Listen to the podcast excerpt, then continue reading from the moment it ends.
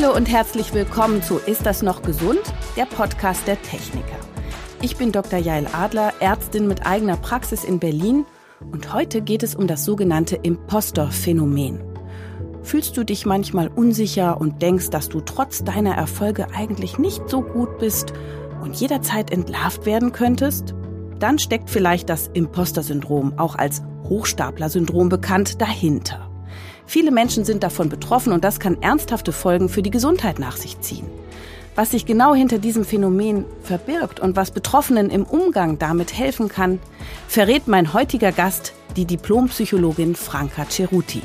Sie ist psychologische Psychotherapeutin mit Praxis in Rheinberg, Podcasterin und Autorin. Und jetzt geht's los. Hallo liebe Franka, herzlich willkommen und vielen Dank, dass du dir die Zeit für uns nimmst. Gerne, danke Jael für die Einladung. Sag mal, Franka, was ist denn genau das Imposter-Syndrom? Also, das Imposter-Syndrom ist etwas, was so seit den 70er Jahren als Begriff rumgeistert und inzwischen ist man ein bisschen weg von diesem Begriff Syndrom, weil man festgestellt hat, hm, das ist eigentlich ein sehr häufiges Phänomen. Viele Menschen kennen das und das bezeichnet den Umstand, dass hochqualifizierte und erfolgreiche Leute trotzdem denken, Sie sind ein Blender, eine Mogelpackung. Sie werden jeden Moment auffliegen und irgendwann fällt auf, dass sie gar nichts können. Und daher kommt der Begriff Imposter. Das bedeutet ja quasi Betrüger. Die fühlen sich wie Betrüger. Und gibt es da Symptome, wenn man überhaupt davon sprechen kann? Ist ja jetzt, wie ich verstehe, eher keine Krankheit, ein Phänomen. Das heißt, ähm, welche Zeichen entwickelt man da? Was erkennt man an sich? Naja, also was man an sich selber merkt, ist, dass man unfassbar gestresst ist, sehr angestrengt und ja im Grunde jeden Moment Entlarvung befürchtet. Also häufig sind das Menschen, die durchaus beruflich erfolgreich sind, die an guten Positionen in ihrem Leben sind, aber die ganze Zeit denken, oh, oh, oh, ganz dünnes Eis hier. Jeden Moment merkt jemand, dass ich gar nichts kann oder dass ich hier nur aufschneide oder zwar eine Fassade habe, aber dahinter sitzt eigentlich eine ganz, ganz große Unsicherheit. Und um das zu verbergen, machen die betroffenen Menschen häufig viel. Also die versuchen dieser Angst etwas entgegenzusetzen und das ist häufig Perfektionismus, sehr, sehr viel zu leisten, um eben einfach nicht enttarnt zu werden. Und deshalb sind die häufig unfassbar gestresst und angestrengt und arbeiten häufig viel zu viel. Und wenn man solchen Menschen dann mal irgendwie so Kritik gibt, so nach dem Motto, oh, das hättest du aber besser machen können, dann ist, stürzen die in ein ganz tiefes Loch. Ist wahrscheinlich dann, oh, jetzt werde ich entlarvt, gleich so ein Riesenschock. Genau das ist der Punkt. Also Kritik ist gefühlt die totale Zerstörung. Und um genau das zu vermeiden, werden die alles tun, die betroffenen Menschen, um eben nicht kritisiert zu werden und um dir niemals einen Anlass zu bieten, irgendeinen Mangel oder sowas zu erkennen. Also das ist auch schon im Grunde der Kern des Problems. Ein gesunder Umgang mit Kritik ist überhaupt nicht möglich, sondern die Selbstwahrnehmung ist so verzerrt, dass Kritik direkt die ultimative Zerstörung und Entlarvung bedeutet, während Lob und Anerkennung geschreddert wird oder für, ja, da habe ich Glück gehabt oder ach ja, das ist doch selbstverständlich, das ist normal. Oder mein Gegenüber ist einfach doof und merkt es halt nicht. Ja, genau. Also das ist tatsächlich das charakteristische Menschen, die von diesem Imposterphänomen betroffen sind. Die attribuieren Erfolge auf Glück, auf Zufall, darauf, dass man jetzt gerade einfach den anderen ein bisschen blenden konnte oder der nicht merkt, dass man nichts kann. Und Misserfolge, die werden internal attribuiert. Das heißt, Misserfolge, Kritik, das ist der Beweis, dass ich ja im Grunde gar nichts kann. Oh, das ist so interessant. Und ist das so ein bisschen verbunden auch mit unserer heutigen Zeit vielleicht? So Leistungsgesellschaft, jeder muss performen, obwohl das ja auch schon wieder abklingt, muss man sagen. Jetzt ist mhm. ja eher Life-Life-Balance angesagt. Aber ist es etwas, was es früher vielleicht nicht gab? Da bin ich mir nicht so sicher. Also der Begriff ist tatsächlich erst in den 70er Jahren erstmals aufgekommen und damals wurde er entdeckt von zwei Forscherinnen, die auch gesagt haben, das sei so ein typisches Frauending. Also mhm. die haben bemerkt, dass vor allen Dingen Frauen in guten Positionen mit guter akademischer Bildung, mit tollen beruflichen Erfolgen sich die ganze Zeit eben fühlen wie so eine Mogelpackung. Und seitdem gibt es diesen Begriff. Ich glaube aber ehrlich gesagt, dass das Gefühl, irgendwie andere zu täuschen oder vielleicht nicht ganz zu Recht an der Position zu sein, die man jetzt gerade innehat, vielleicht trotzdem auch schon älter ist. Aber den Begriff gibt es seit den 70er Jahren und ich könnte mir schon vorstellen, dass das im Zuge dieser riesigen Leistungswelle auch noch ein bisschen zugenommen hat.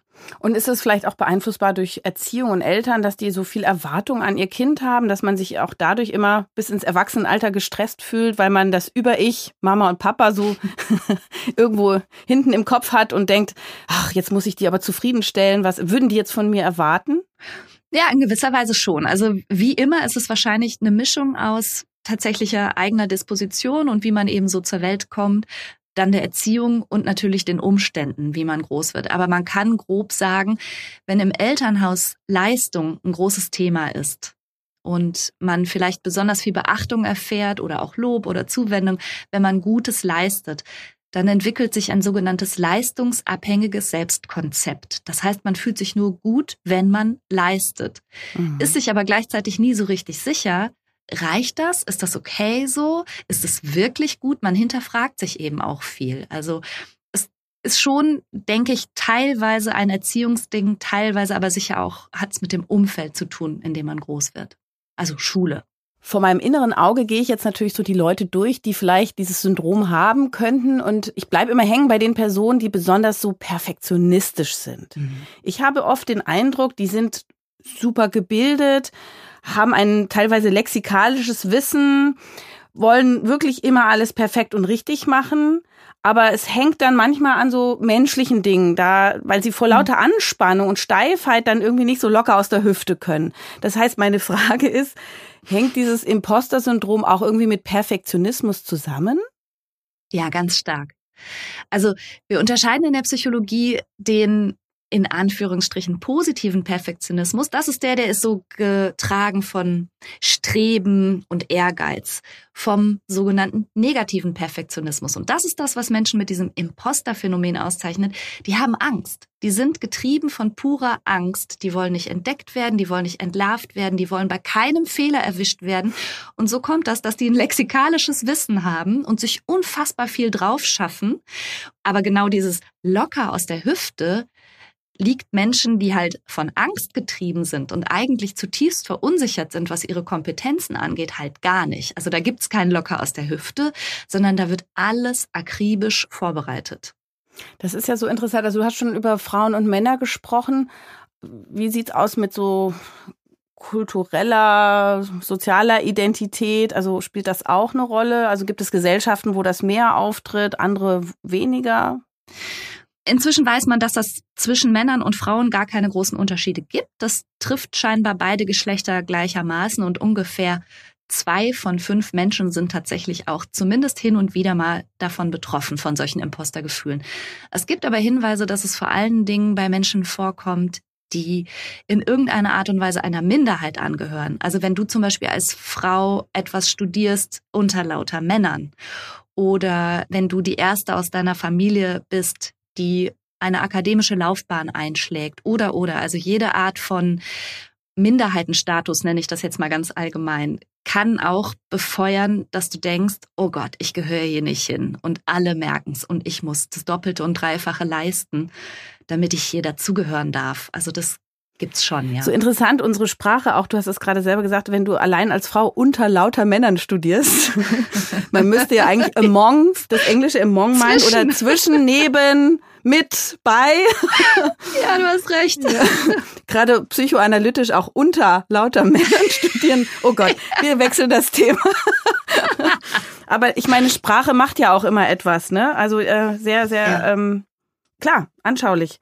Wenn jemand Imposter-Phänomene verspürt oder vielleicht noch nicht mal bemerkt hat, dass diese Person darunter leidet, welche Auswirkungen hat das denn aufs Berufsleben oder vielleicht sogar auch aufs private, persönliche Leben? Auch da will man ja vielleicht besonders sozial sein, liebevoll sein, perfekte Mama, perfekter Papa.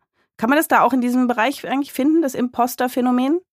Ja, also in meiner Praxis begegnet mir das natürlich, sagen wir mal, mit verschiedenen Gesichtern. Das Imposterphänomen an sich ist ja keine Diagnose oder so etwas, sondern es kommt eben in ganz, ganz vielen Kontexten vor, wo Menschen sich zum Beispiel unglücklich vergleichen. Also zum Beispiel das, wo sie bei sich selber einen Mangel wahrnehmen oder denken, da bin ich nicht so ganz top, das stellen sie ins Verhältnis zu Leuten, die in diesem Bereich absolute Stars sind. Und mhm. bei solchen negativen Vergleichen kannst du natürlich im Grunde nur schlecht abschneiden und denken, oh wei, da spiele ich eigentlich gar nicht in der richtigen Liga mit. Und in welchem Lebensbereich das jetzt ist, das ist im Grunde beliebig. Wobei Imposter sich schon häufig im Leistungsbereich zeigt, also sprich im Berufsbereich, wo die Leute dann chronisch überarbeitet sind, aber oft unterbezahlt und einfach dauergestresst, angestrengt.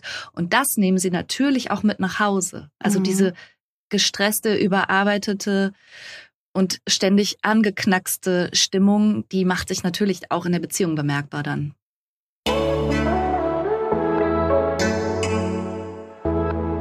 Die Techniker macht den Mythencheck.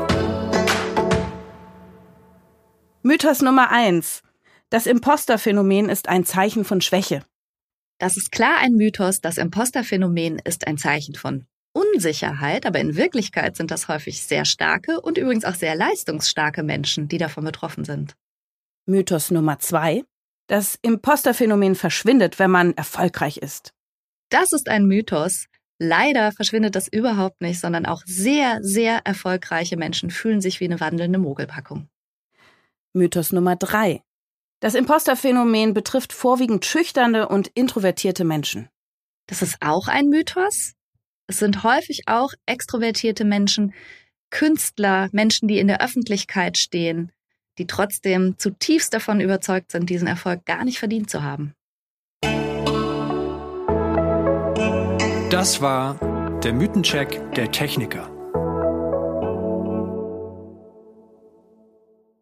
Du bist ja auch Podcasterin und bringst dieses Thema quasi unter die Leute. Ich muss ehrlich zugeben, ich kannte den Begriff Imposter-Syndrom oder Imposter-Phänomen nicht. Mhm. Also ich lerne hier ganz viel dazu, jede Sekunde, wo du sprichst und bin total fasziniert und begeistert. Wie ist denn das mit anderen Menschen außer mir jetzt? Ähm, also wie ist denn so nach deinem Gefühl das Bewusstsein für dieses Phänomen? Weil du sagst, du kriegst das so mit, wenn die als Patienten mhm. bei dir in der Sprechstunde sind. Aber ich nehme an, auch unser Podcast ja, der wird ja auch gegoogelt werden. Die Leute werden vielleicht auch aktiv nach diesem Begriff suchen. Also wie kommt es, dass Menschen davon wissen und äh, ist das jetzt alleine deine Arbeit oder wo stößt man auf diesen Begriff Imposter-Phänomen? Also interessant, weil ich bin ja tatsächlich auch in der Ärzteausbildung tätig. Also psychiatrische Kollegen und Kolleginnen kommen zu mir zu der sogenannten Selbsterfahrung. Und da begegnet mir das zum Beispiel ganz oft, dass die angehenden Fachärzte für Psychiatrie und Psychotherapie häufig denken, oh mein Gott, was mache ich hier? Ich fühle mich hier, als würde ich hier so ein Laienschauspiel abliefern. Aber im Grunde weiß ich gar nicht, was ich hier tue. Und es geht ganz vielen Menschen gerade am Anfang ihrer beruflichen Karriere so. Und es stimmt ja auch ein Stück weit. Wir wissen ja tatsächlich von Anfang an nicht immer so hundertprozentig, wie es jetzt hier läuft. Aber wir schauen nach rechts, wir schauen nach links und denken, oh, alle scheinen zu wissen, was sie tun. Und das kann einen schon mal einschüchtern. Und das kennen tatsächlich viele Menschen, gerade aus Berufen, wo eine Vergleichbarkeit besteht, also wo, wo deine Leistung tatsächlich relativ unmittelbar im Vergleich steht zur Leistung anderer Menschen, aber auch in kreativen Berufen, wo man nie so genau weiß, ist das jetzt gut, ist das jetzt nicht gut, man ist selber vielleicht gar nicht so zufrieden und die Leute feiern das irgendwie, was man abgeliefert hat und man denkt sich die ganze Zeit so, nee, also irgendwie, die vertun sich doch, das kann es doch jetzt nicht sein. Und mit diesem unangenehmen Gefühl laufen tatsächlich so viele Menschen rum, dass ich glaube, dass dieser Imposterbegriff inzwischen relativ verbreitet ist. Also viele Menschen haben oft das Gefühl, gerade bei Schwellensituationen, wenn sie zum Beispiel an eine neue Stelle kommen oder so, zu denken, ich bin einfach nur ein Blender Leute, komisch, dass ihr das nicht merkt. Und mhm. dieses fiese Gefühl, das kennen, glaube ich, wirklich viele Leute. Also sei froh, ja, dass du es bisher gar nicht kanntest. Ich kannte das ähm, Gefühl schon, mhm. nur nicht den Begriff. Und ich erinnere mich an mich selber, als ich junge Ärztin war und auf der Station plötzlich für ganz viele Patienten verantwortlich war und im Kompetenz, Ruhe, Zuversicht ausstrahlen musste, obwohl ich auch innerlich dachte, oh mein Gott, was machst du jetzt mit diesem Blutzucker oder irgendwie sowas. Ja. Dann habe ich aber natürlich ganz viel nachgelesen und so. Ich wusste, ich bin eine gute Ärztin, wenn ich Ruhe ausstrahle. Ich wusste aber zugleich, ich bin noch nicht so eine gute Ärztin, wenn ich noch nicht alles weiß. Äh, das heißt, bringt dieses Imposter-Gefühl, Syndrom, Phänomen ein, vielleicht auch dazu, sich besonders vorzubilden? Was ist also der, die positive, der positive Effekt davon? Der positive Effekt ist genau das, was du sagst. Also tatsächlich sind Menschen, einfach gespeist aus dieser Unsicherheit häufig sehr bereit, extrem viel zu lernen, extrem viel zu tun und dadurch werden die irgendwann auch gut. Aber charakteristisch für Imposter ist ja eben, dass du dieses Gefühl, jetzt bin ich gut, nahezu nie zulässt. Und was du aber gerade gesagt hast, diese Haltung, dass du mit dir offensichtlich auch in gewisser Weise realistisch umgegangen bist, dass du gesagt hast, ich bin neu hier und ich kann noch nicht alles wissen. Das haben eben Menschen, die wirklich ausgeprägt unter diesem Imposterphänomen leiden, nicht.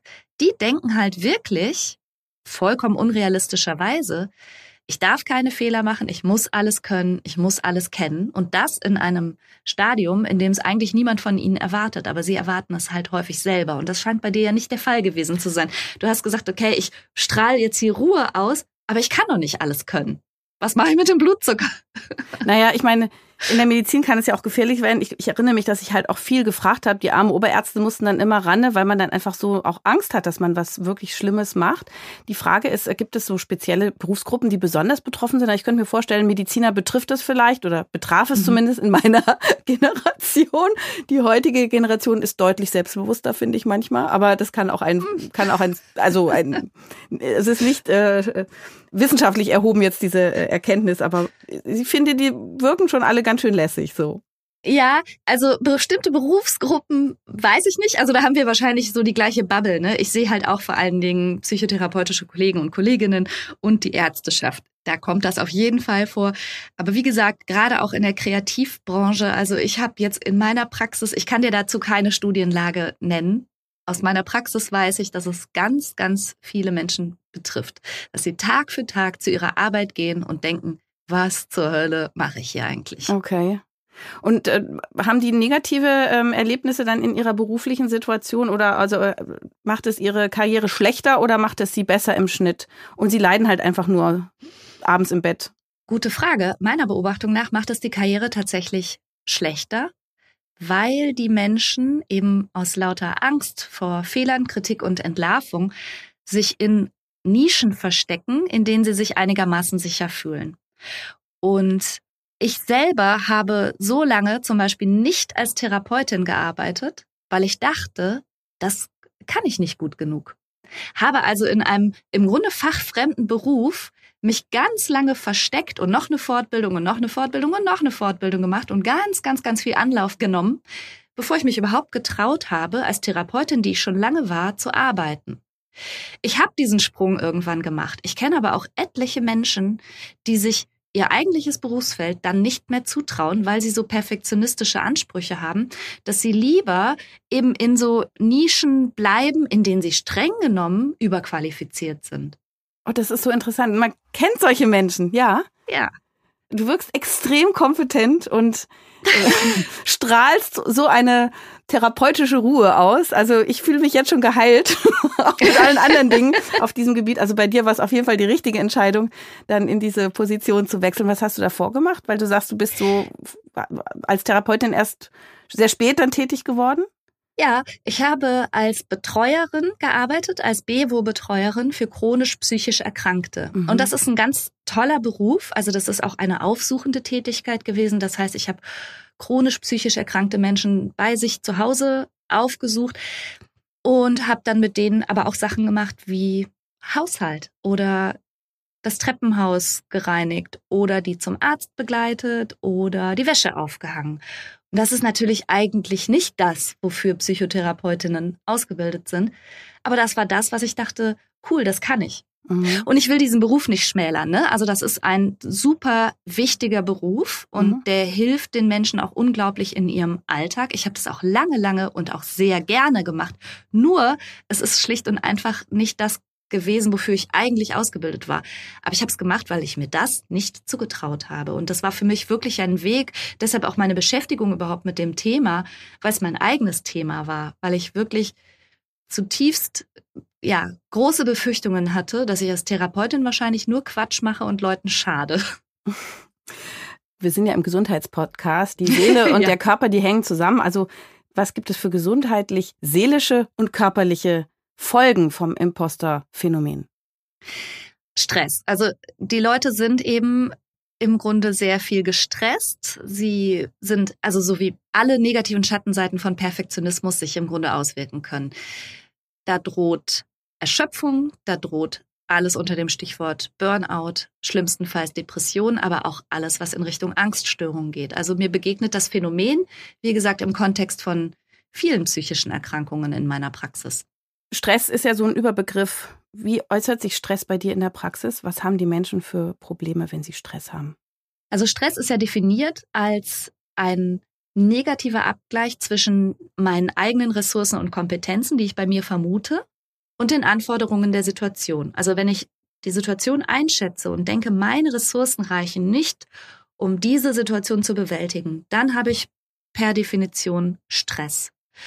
Und das kann alles Mögliche sein. Man kann von seinem eigenen Alltag überfordert sein, man kann beruflich überfordert sein, man kann von ganz konkreten Problemlagen finanzieller Art überfordert sein oder weil der Vorgarten mal wieder gemäht werden müsste und man das nicht schafft. Also Stress kann wirklich alles sein, wo man unterm Strich das Gefühl hat, packe ich im Moment nicht. Mhm. Und das kann zusammen mit einer genetischen Veranlagung der sogenannten Vulnerabilität dann dazu führen, dass ganz individuell Symptomatik sich zeigt bei den Menschen. Ich finde das Thema Stress so wichtig, weil äh, wird oft immer gesagt, ah ja, Stress, das ist ja so ein Blabla-Begriff, aber äh, in der Arztpraxis sehen wir tatsächlich, wenn Menschen Stress haben, ja auch, dass der Blutzucker ansteigt und der Blutdruck ansteigt. Die Menschen haben Magenbeschwerden, Verdauungsbeschwerden, die schlafen schlecht, die sind verspannt.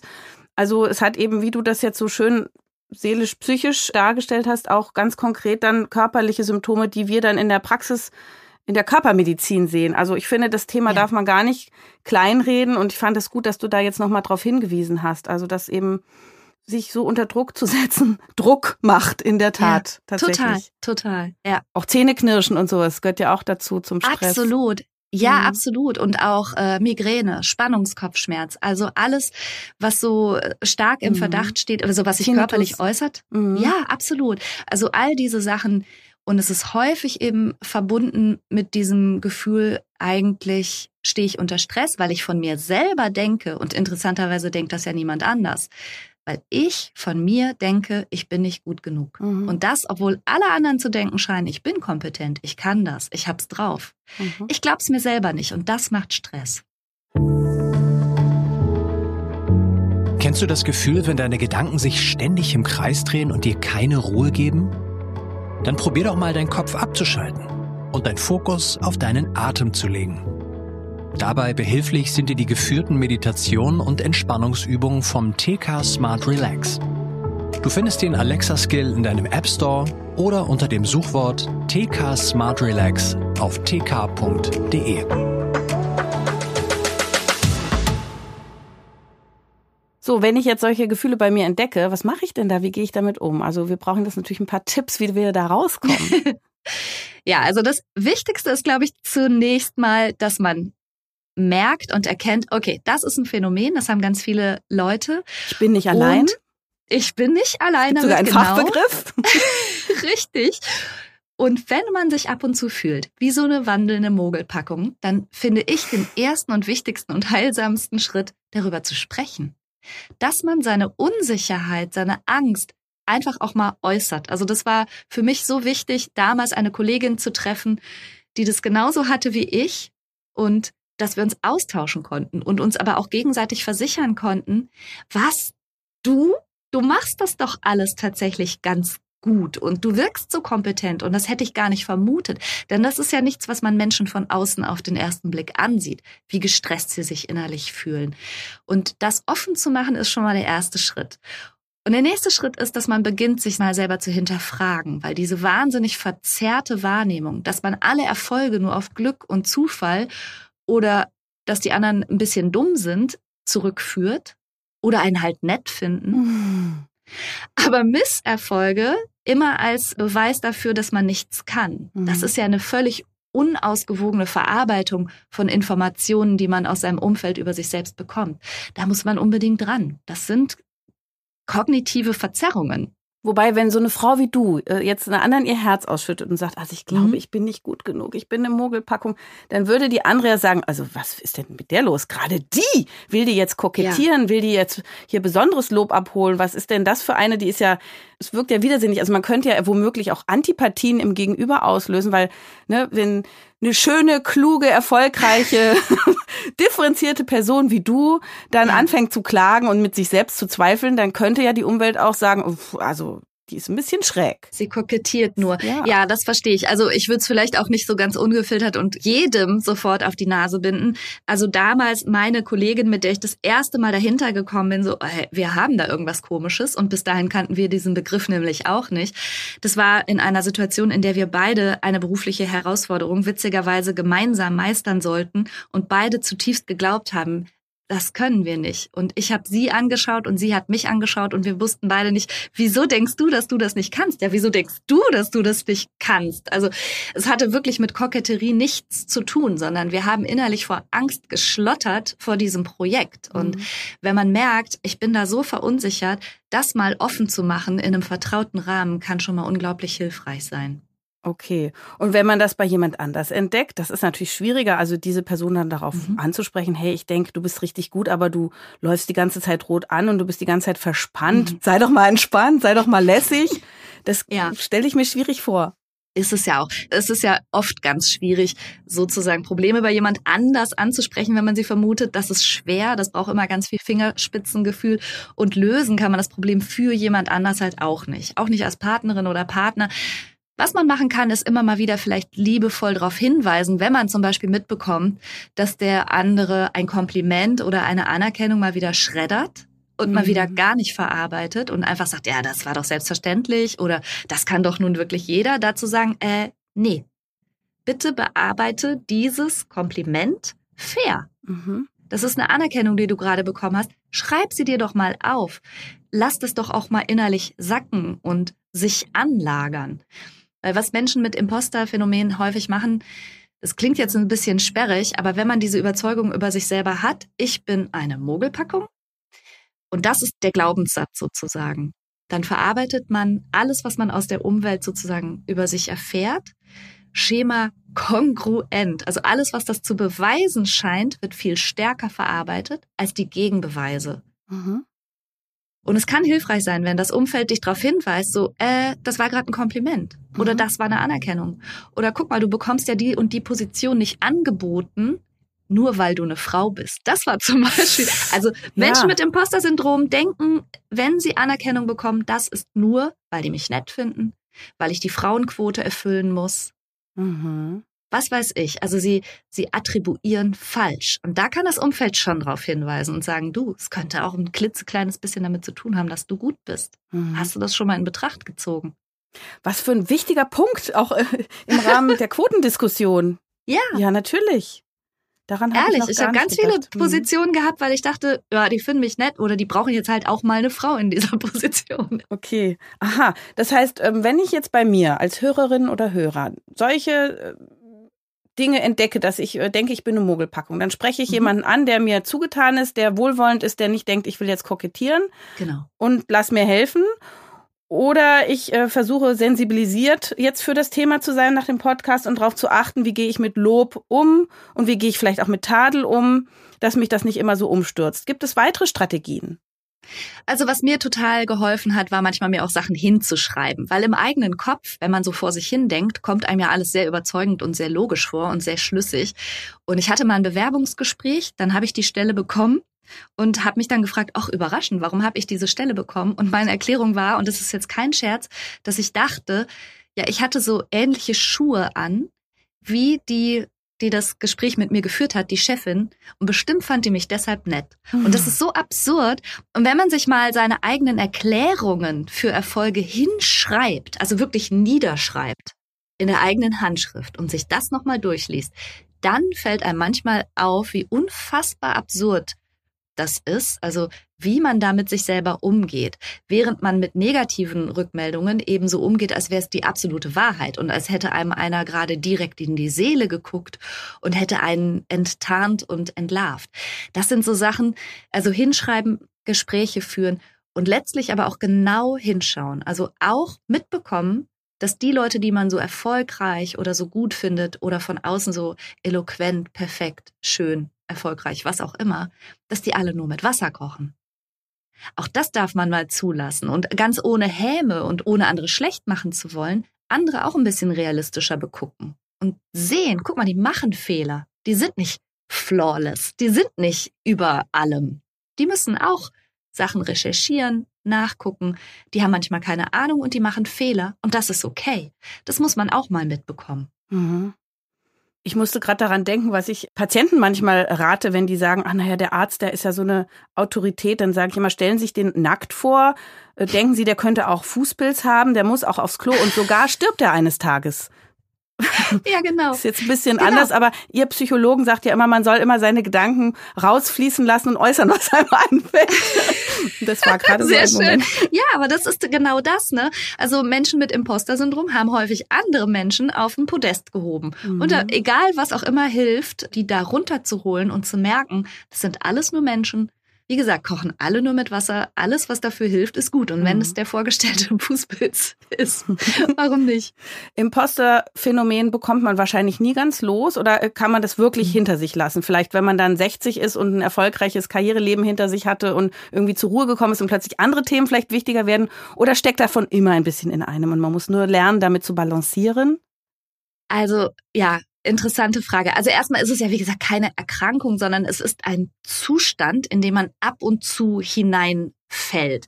Und man könnte ja meinen, wenn man ausreichend erfolgreich ist, formal, dann erledigt sich das. Aber ich hatte in meiner Praxis wirklich schon Bestseller-Autoren, ich hatte hochdekorierte Richterinnen, Piloten mit sonst was für Hm. Auszeichnungen, Oh die immer noch nicht an ihre Erfolge geglaubt haben und dachten, ja, alles reiner Zufall, reines Glück. Also es hört nicht von alleine auf, sondern es braucht wirklich ein bisschen Beschäftigung damit. Aber ein gewisser Selbstzweifel bleibt, glaube ich, immer. Und das Mhm. finde ich auch wiederum nicht verkehrt. Ich glaube, das Wichtigste ist, dass man ehrlich mit sich selber ist, dass man beginnt, seine eigenen Gedanken nicht für Fakten zu halten, dass man sich hinterfragt, warum glaube ich sowas über mich? Oder vielleicht auch dieser distanzierte Schritt aus sich selber heraus und zu sagen, wenn ich diese Zeugnisse oder diesen Lebensweg von jemand anders lesen würde, dann würde ich doch auch verstehen und sehen, es ist alles in Ordnung. Also es hört wahrscheinlich nie richtig auf, aber man kann viel besser damit umgehen, wenn man es einfach nur als Phänomen begreift, das ganz viele Leute teilen, das aber nicht die Wahrheit sagt. Wann sollte man mit Imposter-Phänomen zum Psychologen gehen? Das Imposterphänomen an sich ist keine Diagnose und auch nicht krankheitswertig, aber es kommt häufig verpartnert mit Symptomen, mit denen man dann tatsächlich in Therapie gehen sollte, zum Beispiel Angststörungen, großer Selbstunsicherheit, die das Leben behindert oder auch depressiven Störungen, alles was mit Erschöpfung zu tun hat und natürlich auch anspannungsassoziierte Symptome wie häufige Migräne, Verspannung, alles, was in diese Richtung geht und im Grunde darauf fußt, dass man sich seinem Alltag nicht so gewachsen fühlt. Da kann man schon mal eine Sprechstunde in Anspruch nehmen. Jetzt haben wir über uns selber gesprochen, also Selbstreflexion ist ein Stichwort und die Familie kann einen unterstützen, liebevoll und zeigen, ne, wo man denkt, dass da der Betroffene, die Betroffene vielleicht eine falsche Wahrnehmung hat und so. Aber wenn wir jetzt größer denken, Schulen, Universitäten, Arbeitgeber, wie können die mit diesem Thema umgehen? Also das finde ich auch einen super wichtigen Punkt. Ich glaube, weil du auch gefragt hattest nach der gesellschaftlichen Entwicklung vom Mhm. Imposter-Syndrom, ich finde es echt schwierig, dass wir bereits im Alter von sechs, spätestens sieben Jahren, wenn wir in die Schule kommen, Fehler rot angestrichen bekommen. Oh. Und dass es kaum mehr darum geht, was wir alles gut machen und können, sondern dass wir ständig ein schlechtes Gefühl gemacht bekommen, wenn wir etwas nicht können. Oh. Damit werden wir groß. Ja. Und das hängt uns so nach und das geht so tief. Und das in einem Alter, in dem wir uns noch gar nicht wehren können. Also in dem wir ja noch im Entstehen begriffen sind. Oh, du hast und, so recht. Ne?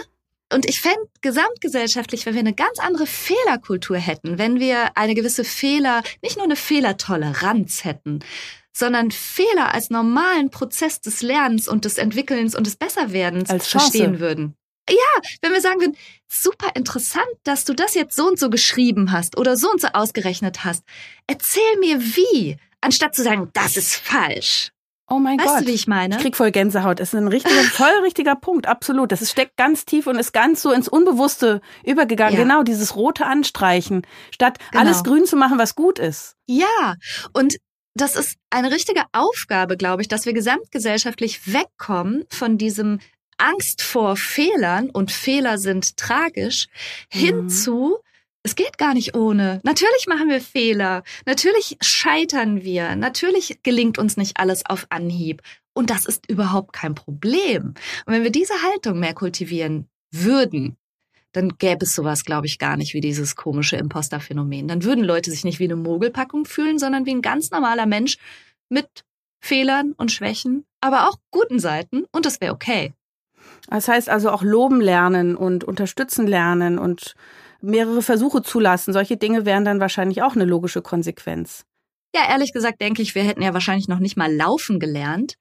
Gut, dass wir laufen vor der Schule lernen, weil, weil wir da aufstehen, Mhm. hinfallen, aufstehen, hinfallen, uns ganz doll den Kopf stoßen, wieder aufstehen. Mhm. Überleg mal, wir werden da alle schon so gedrillt, dass das was Schlimmes ist, umzufallen oder dass das ein Fehler ist oder dass das was Tragisches ist, dass wir das direkt nicht können. Mhm. Auch in der Wirtschaft wird das ja immer wieder gesagt, dass wir hier, wenn wir mal ähm, ein Unternehmen in den Sand setzen, dann sind wir stigmatisiert, anstatt einfach zu sagen, Mhm. okay, nächster Versuch wird vielleicht klappen und nicht jemand ist schlecht, dem etwas misslungen ist. Ja. Ich habe super viel draus gelernt, könnte man ja auch sagen. Lehrgeld ich habe so viel draus gelernt. Genau. So, Mhm. ich probier's noch mal. Mag ich sehr gerne diesen positiven Ansatz von dir. Also ich fühle mich schon gleich ganz refreshed. Jetzt kommt meine letzte Frage für heute an dich. Ja. Was willst du zum Schluss nochmal allen unseren Hörerinnen und Hörern mit auf den Weg geben, wenn sie im Alltag an Selbstzweifeln leiden? Ich möchte sagen, dass die eigenen Gedanken, egal wie überzeugend sie sich im eigenen Kopf anhören und auch wie wahr sich das anfühlt, das vielleicht nicht sind und dass alle Menschen nur mit Wasser kochen und Fehler völlig in Ordnung sind. Sagt Franka Ceruti, vielen Dank dir für dieses total inspirierende Gespräch mit dieser Frische, der Klarheit, wie du das transportiert hast. Hat richtig Spaß gemacht und ich fühle mich jetzt schon richtig therapiert. Danke, Jael, für die Einladung. Mir hat's auch viel Spaß gemacht. Danke dir. Das war's für heute. Wenn du uns bei Spotify hörst, dann freuen wir uns, wenn du noch an unserer kleinen Umfrage teilnimmst. Ansonsten erscheint die nächste Folge von uns in einem Monat und um sie nicht zu verpassen, folge uns doch einfach in deiner Podcast-App. Wenn dir unser Podcast gefällt, dann hinterlass uns doch eine Bewertung. Auch wenn du Fragen hast, Kritik oder Themenvorschläge, dann erreich uns über podcast.tk.de oder nutze die Social-Media-Kanäle der Techniker. Ich danke dir fürs Zuhören und freue mich schon aufs nächste Mal. Deine Jael Adler.